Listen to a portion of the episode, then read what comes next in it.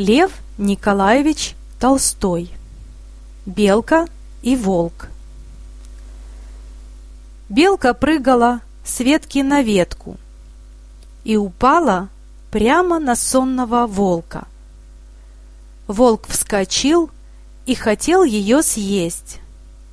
Белка стала просить «Пусти меня!»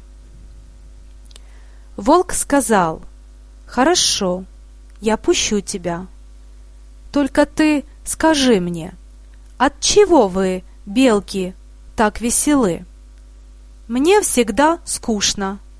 А на вас смотришь, вы там наверху все играете и прыгаете. Белка сказала, пусти меня прежде на дерево, а оттуда тебе скажу, а то я боюсь тебя.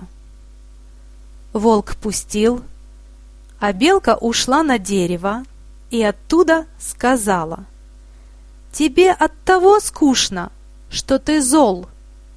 Тебе злость сердце жжет. А мы веселы от того, что мы добры и никому зла не делаем». Конец сказки.